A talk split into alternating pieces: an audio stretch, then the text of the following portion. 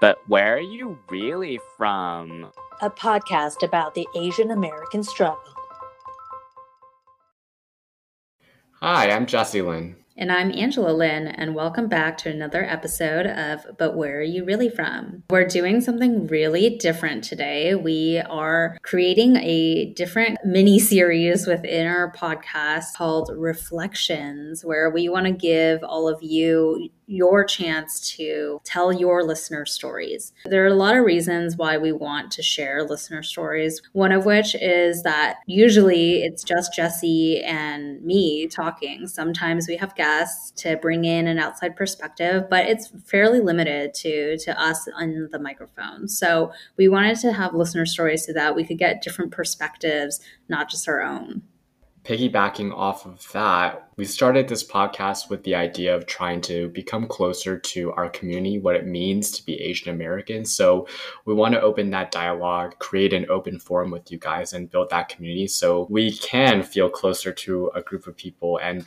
can better understand what it means to be Asian American because we want to tap into the broader community by bringing in your stories and a broader diversity of voices into the podcast, we wanted to make this content, frankly, more interesting and more relatable to more of you. Since Jesse and I only have so many of our own experiences, so I'm sure by bringing in other people's stories, there's only more to be shared and feel akin to we also want to use this opportunity to share and amplify lesser told stories. So, things we may not be so familiar with from our experience as being Asian Americans. So, again, please do send, keep sending us messages, feedback, and stories so that we can continue to share them back out to everybody that listens. Okay, so I think we'll just dive right into our first listener story. This one is from Julie, and here it goes. When I was in middle school or high school, I was not in a great mental state. This translated to physical manifestations, which is why my mom took me to see a doctor. After the test came back with no physical reasons causing my condition, the doctor said that I was probably depressed. She prescribed me medication to help and recommended a therapist. When I asked my mom if we were going to fill the prescription, she said, They're wrong. I was a doctor in China, so I know best. There's nothing wrong with you, and you need to just buck up. Every time I struggled since then, I'd go back to my mom's words about bucking up and getting over it. Even when friends would tell me to go see someone, I didn't believe them because my mom told me it wasn't for me way back when. I didn't really realize how much it affected me until recently when I started working in consulting and was staffed on a really hard project that required me to work 120 hours per week.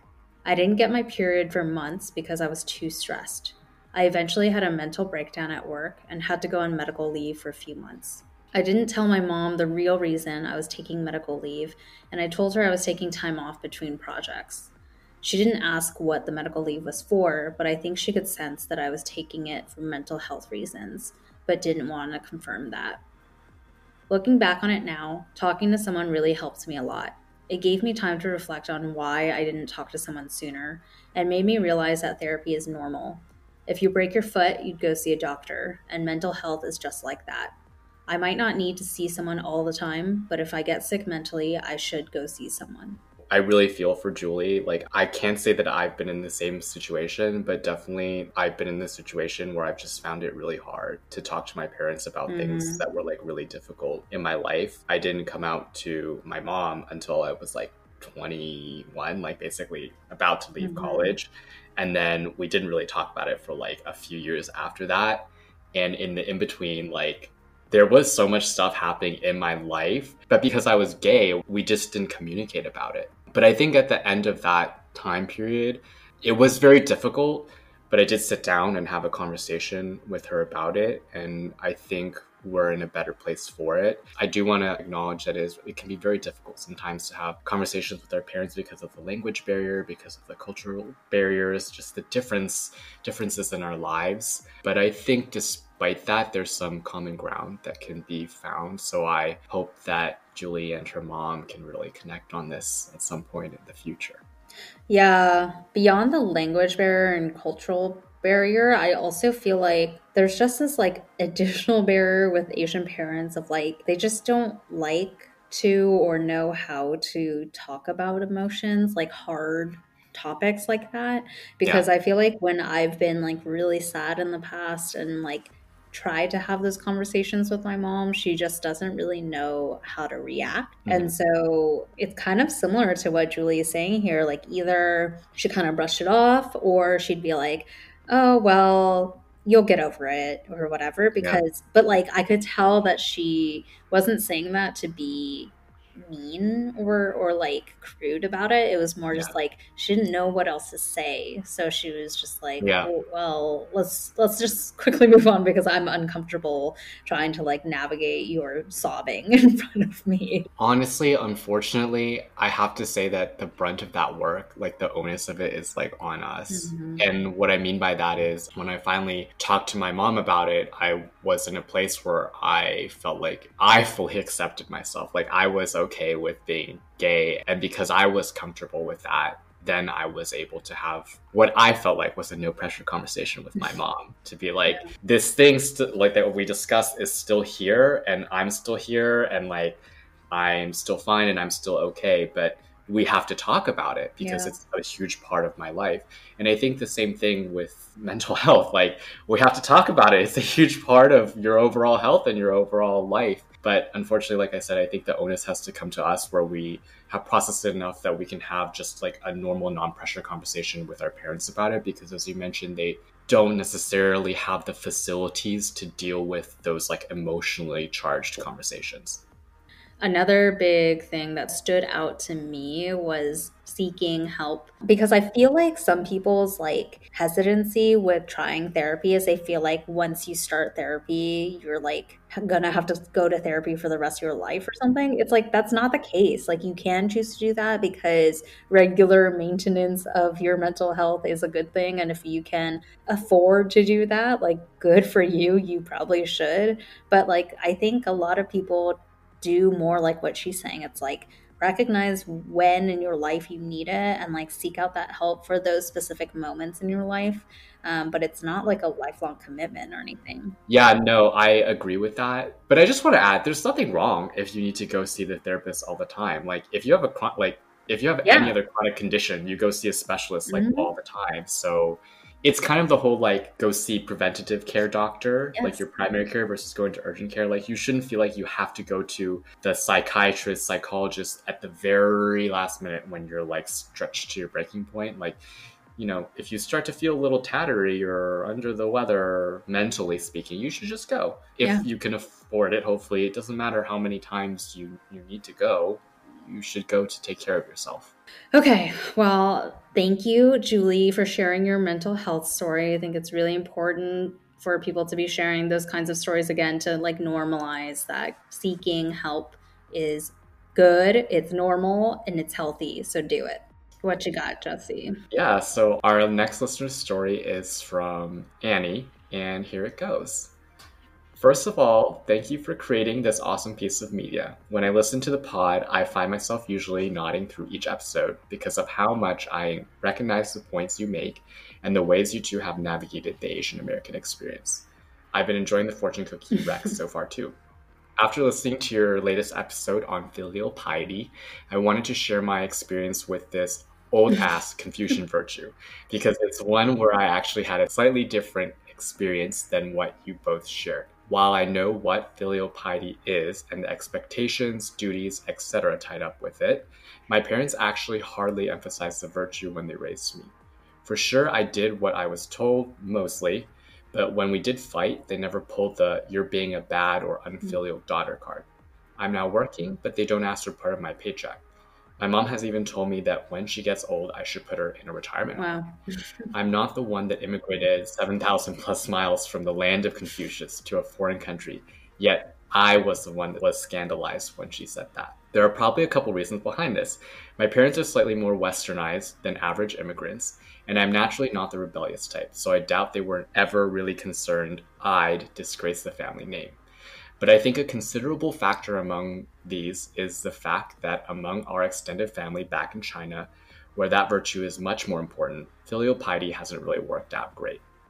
Namely, there's a ton of drama between the generations. On my dad's side, there's currently a large schism between his mom and his younger sister and her immediate family.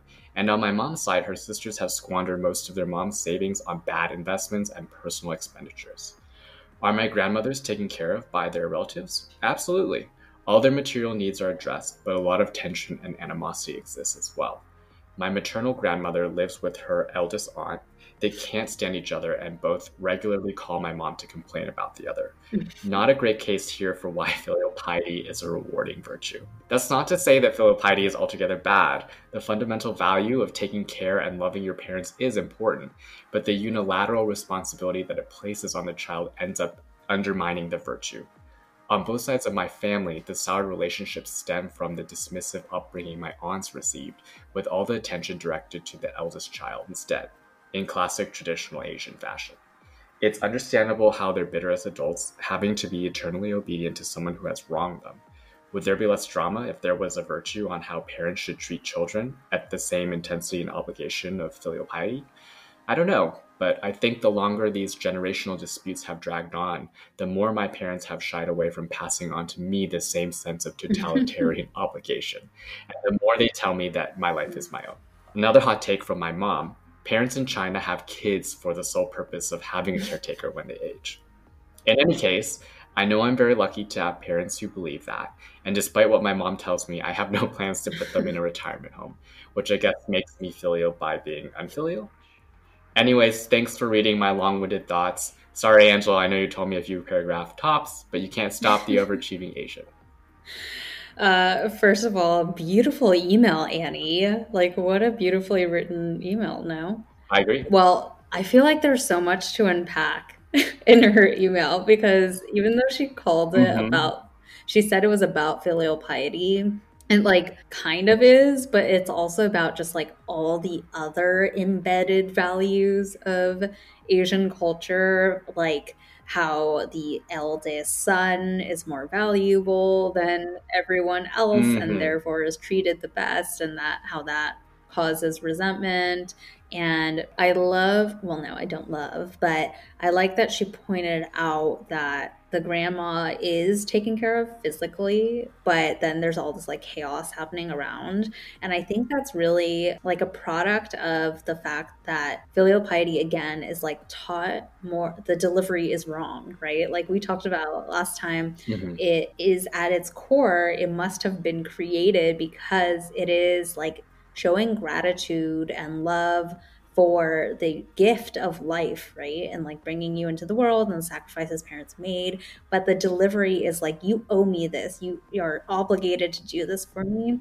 So then, of course, the kids are like, okay, well, we have to take care of you technically. But like, even by hearing that there's like conflict amongst all the family and whatnot, just makes me feel like they missed the point. It's like there's taking care of to check off the box, but there isn't the like return of love and gratitude and like kindness that is at the core of what that tenant was founded on. Yeah, that's actually kind of what I related to as well, just because we did talk in our episode regarding the relationships our parents had with their grandparents. But I feel like this was like even more of like a page six expose on it, which is like so interesting because we often tend to think, at least for me, I tend to think that my parents are kind of just cool with it. Like they're like, whatever, like we're happy about it. But we can see, I think it's generally most people are like Mm. chafing against it in one way, shape, or form. And I think we feel more even further away from that because we weren't even born in a society where Yeah. everyone else is kind of doing the same thing. Like we're so far removed from that where we're like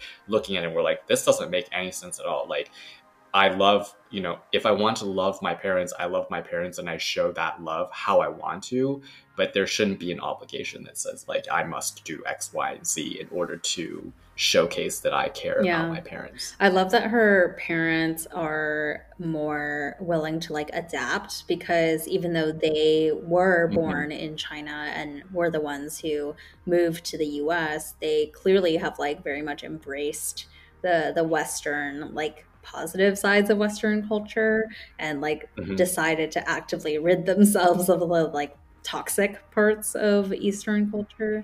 And I, I, just love that. It's the perfect way to to adopt the two identities. I think it's like cherry pick the best parts of yeah, both. Flexibility is key. And I think it's where we both also landed and probably where Amy will land as well in terms of how you want to approach filial piety, right? You don't want to be locked into like a contractual agreement with T-Mobile for the rest of your life. Like, you know, you want to like enjoy the time you have with the people you love the yeah. way you want to. Yeah. And I love that she's unexpectedly filial, although she was taught to be unfilial. Yeah. All right, so let's get into our last story of the day. This one is slightly different because it comes from Sarah, who is not an Asian American. She is an ally, if, that's the right term. Okay. So I remember complaining when we were studying abroad in Madrid about feeling like an outsider. I couldn't go outside without someone yelling rubia at me, and people were rude all the time when I tried to speak Spanish. This is nothing in comparison to your experience of racism, and I shut it down because I was having a pity party for myself. I still think about that a lot and feel really ashamed. I never apologized for that and told myself you probably didn't remember anyway. Listening to the podcast made me feel like I should have been a more supportive friend at that time. Even if you don't remember that specific instance, I still was contributing to that. I'm sorry for not listening to you then. Hearing you both mention feeling like an outsider made me reflect on how I've done shitty things like that and how they might have more of an impact on someone than I might have realized. I think stories and different perspectives, like on your podcast, are really helpful, just broadening people's perspectives and making them empathetic. Yay! Oh, thank you.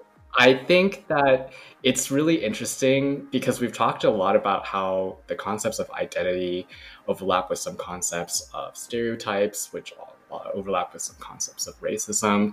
And I think with all these things is like initially it can be very isolating to be put in that situation. And I think I definitely see that in the story. So I just want to say about that experience. I think for anyone when you're accused of being something negative that's related to your actual being, like a sexist comment has been made for you or a racist comment or anything like that, a lot of people tend to turn inwards and you're kind of stuck in that space for a while until you feel so comfortable with whatever it was that the person attacked you with. Like you're now you're so comfortable in being a woman a man being trans or you're so comfortable in being asian or african american or whatever that it doesn't bother you. Then you open up and once you do that you start to see most everyone has had an experience like that. And I think that's what I'm seeing here from Sarah, and which I think is great because the whole purpose of our podcast in general is to create this idea of community so that everyone can have an experience where they feel like they can be connected to other people. And this is one of those experiences. Yeah. I obviously related a lot with her experience because we well, all of us here studied abroad in Madrid, but uh, but like she was called Rubia, which means blonde. So I guess mm-hmm. because yeah, blonde like naturally blonde people are are not like, that, that prevalent, yeah, yeah, in in Spain. So it, it was more just like they called her that because she's like she stands out right and it was like mm-hmm. the first time in her life it sounds like that she was standing out in, mm, in like yes. a broader society yes. And I think you said this also happened to you, but like, yeah, you and I were called like Chino and Chino all the oh. time while we were there because if yes. white people are few and far between, Asians are like even more ridiculously yeah. exotic, right? I think the difference though is that that experience for me in Spain was the most eye opening for me as well, where I was like, I've never been so aware of being Asian mm-hmm. as as like living here. But when I do reflect on it now, it's like yes, but there are we talk about this all the time like there are microaggressions where you are made mm-hmm. to like be reminded of how you look and what like group you belong to even in these like more diverse societies that we live in. So Spain was like this funhouse mirror version of microaggressions we Yeah. we. I think it's what I like to call casual racism, which is that like when you tell people like that's wrong, they're like, "Oh no, I'm not racist." oh my And god, like, I hate well, it's, say it's not that like you're overtly racist, but like the things that you're saying are still racist. Yes. Like yes.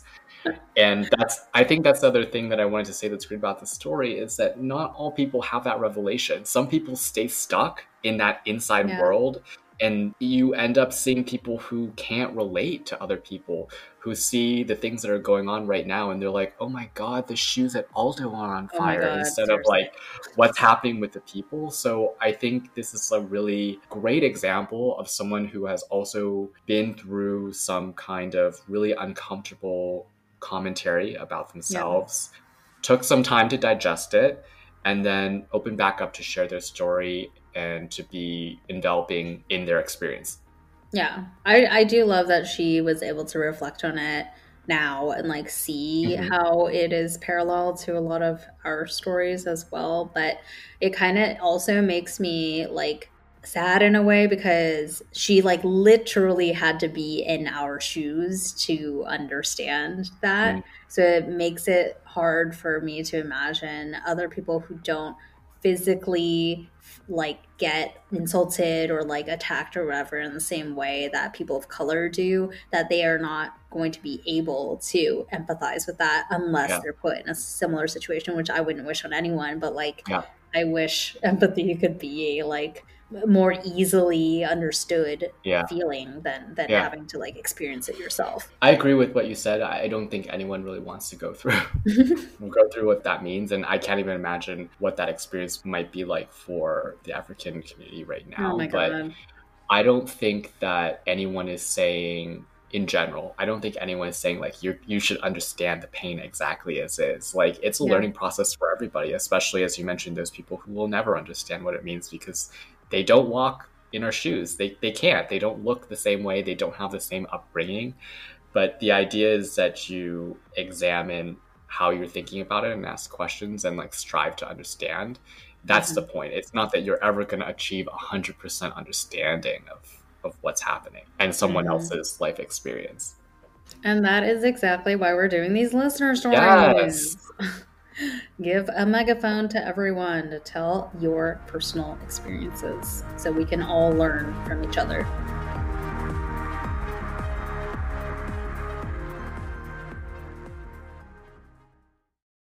Welcome back to what is normally the fortune cookie section of our podcast, but now we're going to be taking listener questions. If you guys don't know already, aside from the stories that we're telling in the front half of Reflections, we're also taking listener questions. So if there was something you didn't quite understand in one of the episodes, or you just had a follow up question regarding the topic, or something you wish would have been covered, please do send it to us. Email us at tell us where you're from at gmail.com. As always, that's Y O U R E. The question for today is Is there a split between the family that is still in Taiwan and the family living in America? Do you feel that there is any jealousy or bitterness? Mm, that is such a tricky question. okay, so obviously there are two different sides of my family. On my mom's side of the family, it's really just my mom that lives in the States. Everyone else is mm. still back in Taiwan. I don't know if there's any jealousy or bitterness per se, but definitely I know that my mom misses her family a Yeah. lot and she misses like the moments that you can only experience or be a part of like when you're there. And you know, my grandparents are getting older, so I definitely know that there's some wistfulness on her behalf to be there more frequently and be more present. On the other hand, I do think that she's kind of resigned to the fact that she's going to be living here like forever until she passes. Her and my dad paid for a plot in Rose Hills, which Dude, my the- parents did the same shit. Rose Hills is like the Beverly Hills of where you want to be buried when you're dead it is so popular. So yeah, I think she's kind of resigned and made peace with the fact that she's probably gonna live here until she passes. Mm. And then on my dad's side of the family, I don't know if there's any jealousy or business because of the distance, but definitely a result of the distance is that some family members were not able to be caring for my dad's mom and dad when they mm. were kind of getting to their end of life stages as we discussed in the filial piety episode, like that can create so many tensions. So yeah. my second oldest uncle was in Taiwan the entire time, so he basically wasn't able to do really anything because they're so mm-hmm. far.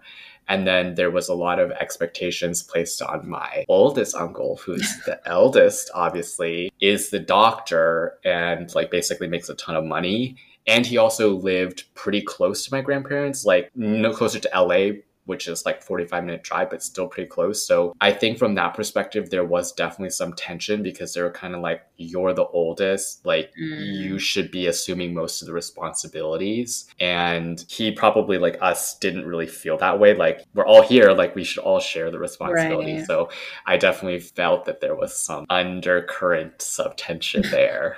Interesting. Mm-hmm. On my side, I feel like similar to yours in that like the mom side and the dad side is is very different. Like I already said, I'm not as close to my dad's side because he's the youngest of the many siblings. So like all my cousins are a lot older than I am.